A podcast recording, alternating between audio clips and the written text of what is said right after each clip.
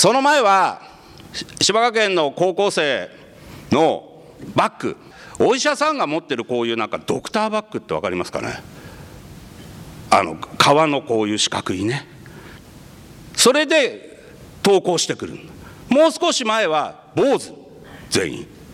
でそれはあのカバンが何でも自由化自由化って言い方あれなんだけどカバンはもう自分たちの好きなものだったりそのクラブのバッグだったりなんだドクターバッグみたいなものじゃなくて変えようっていう話のところは残念ながら、えー、先生が来る前だと思います。でもその時にみんなは先生たちもそうだし生徒もそうだけどリュックはやめようって言ったんだよ。リュックはやめて他のものは認めようって言って解禁したんです。だからずっとリュックはダメってなってた。だから30年以上なんその間にこの帽子が廃止されたりずっとした歴史がこうやって出てきたわけ。で今回生徒会諸君のいろいろな取り組みの重なり方によってね最終的に、えー、この間の最高委員選挙の時に生徒会の最高委員の方から発表があったと思うけれども来年度からリュックを解禁する。こういうことだよね。重たくない？40年の歴史の中でその3回ぐらいしかそういうことが起きてない中の今回は1回に立ち会うってことだよみんなが。そしたらみんなね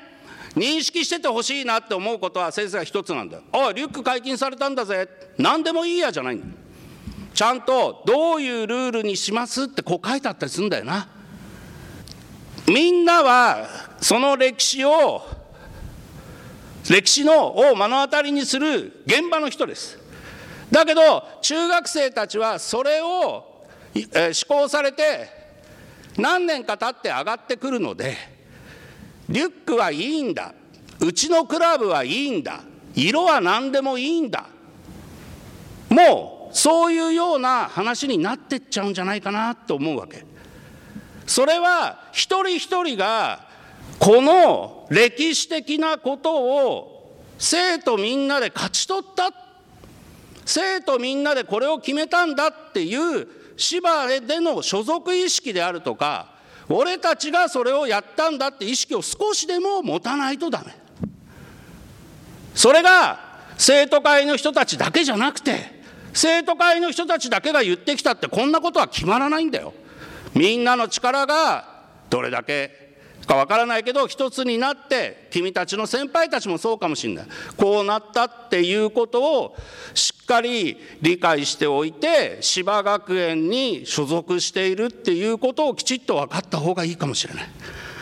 えー、これは私の感想ですけどこれからの時代は君たち個々のところに責任とから個々のところでいろいろなことが起きてくると思う組織でとかだからラグビーのワンチームみたいなああいう集団で一つのものを勝ち取るっていうのがかっこいいって思うのの反面一人一人がそれぞれが社会の中で責任を持っていくそういう時代になっていくような気がします。であるならばなおさら我々は芝学園というところに所属しそれぞれがこれから卒業していろんなところで活躍したりしたとしても自分たちがこの芝学園で何をしたのかそれぞれがクラブで何かをした勉強で頑張ったそういうのはあるかもしれないけれども俺たちの時にリュックを自由化にしてリュックを長い歴史の中のリュックを背負って学校に行けるようにしたんだ。これは芝学園の120年近い歴史の中で言うとすればすごく重要なことなんだろうなというふうに思います。最高委員の子たちが最後に先生たちにそうやって認められた我々はその期待に裏切らないようにしっかり自分たちで決めたルールを守ってこれをあの履行していきたいと思うというようなコメントを最後に言ってくれたというのをきたあの聞いています。立派なスピーチだったと思うしそれを一人一人がそういうことをしっかり分かって自分たちの代表なり自分たちが勝ち取ったものそれが自分たちの中で芽生えていく自治であるというふうに私は思います。ですから芝高等学校に所属しているみんなが